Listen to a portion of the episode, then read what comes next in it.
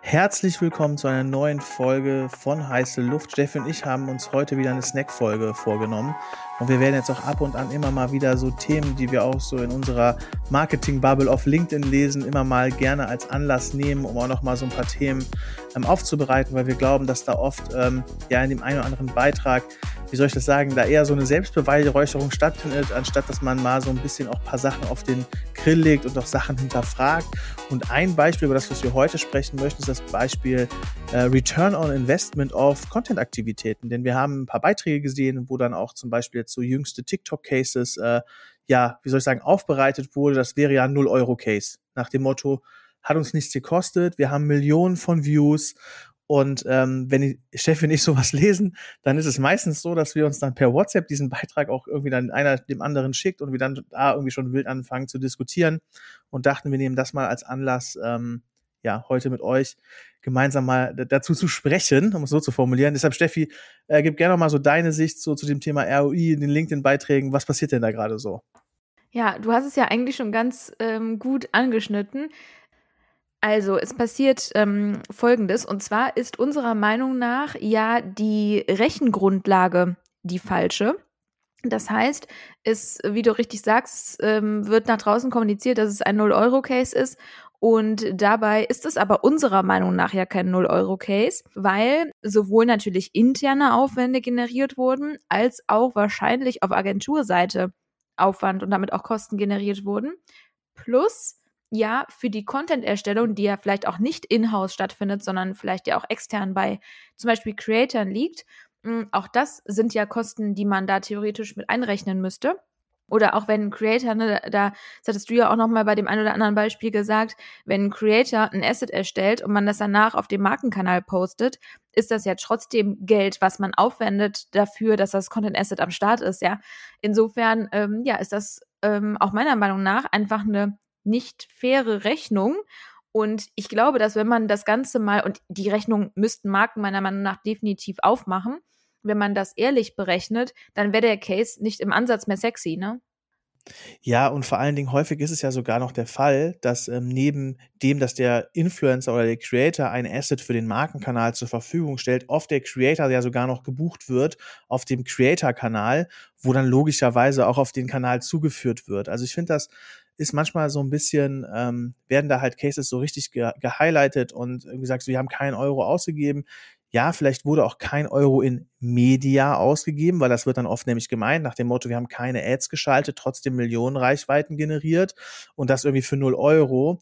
Und deshalb, ähm, das, was Steffi gerade gesagt hat, kann ich hier auch nur noch mal wiederholen. Da sind ja trotzdem starke Kosten angelaufen. Da wird ja, ähm, wenn man einfach mal so diese komplette Reihe aufzieht, das wird ja irgendwo auch mal eine Idee gegeben haben, wo es darum ging, hey, wir möchten eine jüngere Zielgruppe erreichen, wir möchten zum Beispiel auf TikTok gehen und dann wurde dafür höchstwahrscheinlich ein Konzept erstellt. Dann wurden Workshops dafür gemacht, wo dann Agenturen Geld für diese Workshops verlangen, wo dann, ähm, sage ich mal, eine Strategie entwickelt wird, wo dann auch schon vielleicht eine erste Auswahl an Content Creatoren gemacht wird, Research etc. Das sind alles Aufwände und je nachdem, welche Marke das ist und welche, ich sag mal, Apothekenagentur da beauftragt wurde, kann das halt auch schon mal teuer werden. So, das ist, das ist noch kein Asset online gegangen.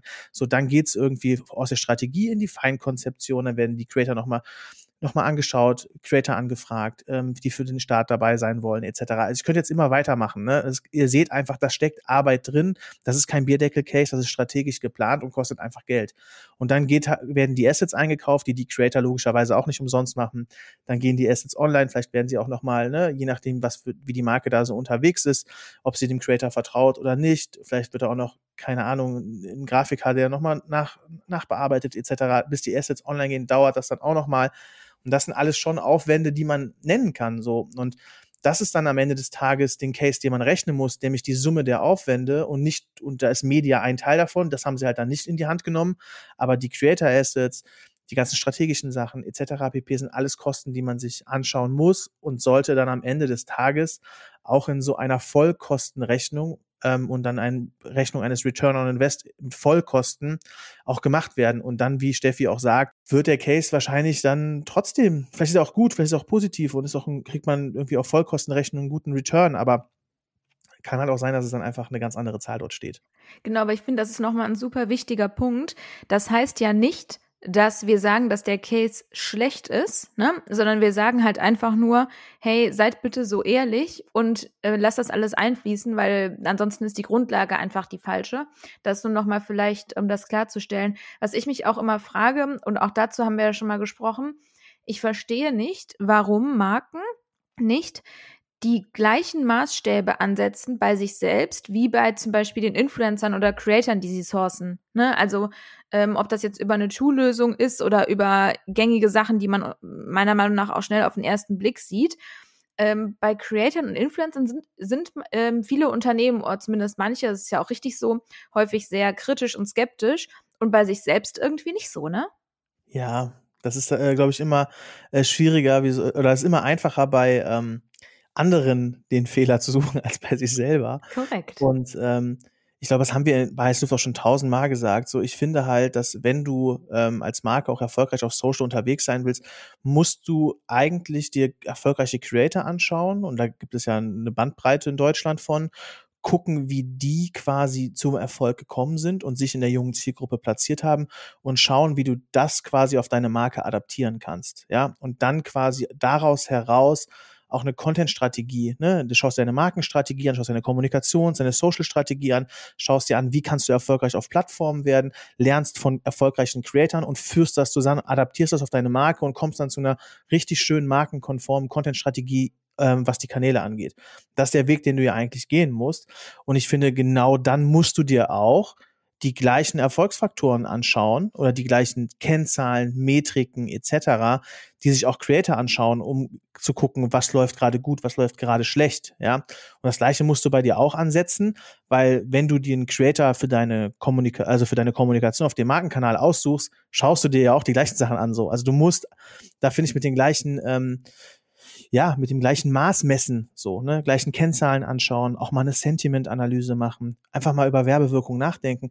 Was bringen denn einem eine Million Views, wenn da drunter ne, ich sag mal, nur schlechte Kommentare sind, wo die Marke gebasht wird, hat, ist das dann ein positiver Case? Hat ja. man da eine positive Werbewirkung oder hat man im Endeffekt komplett reingeschissen? So, ne? Das ist die Frage, die man sich stellen muss. Hast du sehr schön, äh, sehr schön formuliert.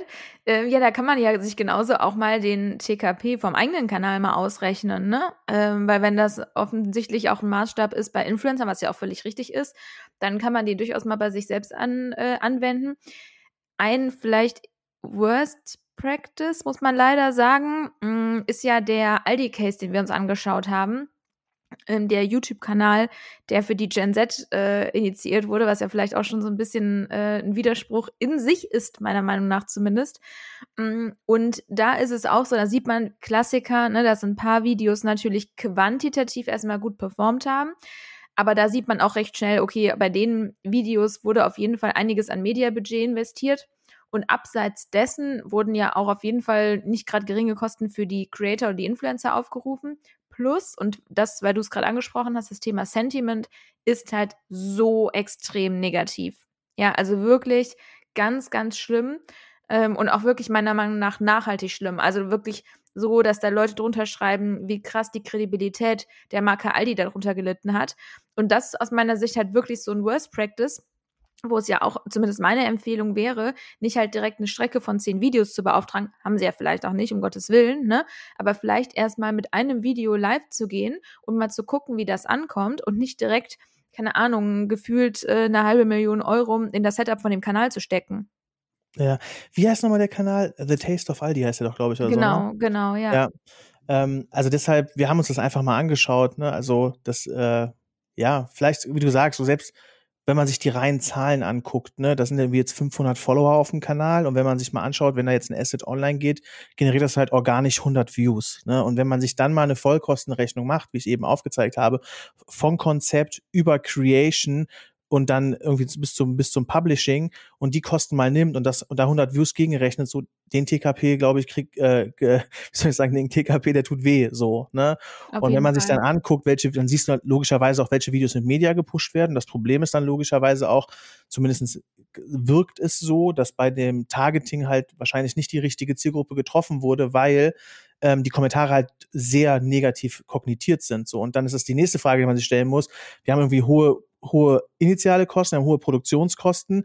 ähm, treffen bei Media nicht die richtige Zielgruppe. Und wenn man dann sich da auch nochmal den Return anguckt, kann das halt auch ähm, wehtun. Und ähm, ich finde, das Beispiel unterstreicht eigentlich ganz gut, wie man auch ähm, sowas sich anschauen muss. Ne? Also eben von Iniz von den initialen Kosten angefangen bis hinten raus eigentlich zum Reporting, die gesamten Kosten sich anzuschauen und dann wirklich mal eine Mediaeffizienz zu berechnen. Das ist, glaube ich, das, was wir hier in der Folge unterstreichen wollen und eben auch das Thema Sentiment sich anzuschauen, weil das wird sehr oft vernachlässigt. Und das merkt man bei ganz, ganz vielen Leuten, ähm, dass Sentiment irgendwie halt so eine nebenträchtliche Rolle spielt. Aber am Ende des Tages muss man über Werbewirkung sprechen.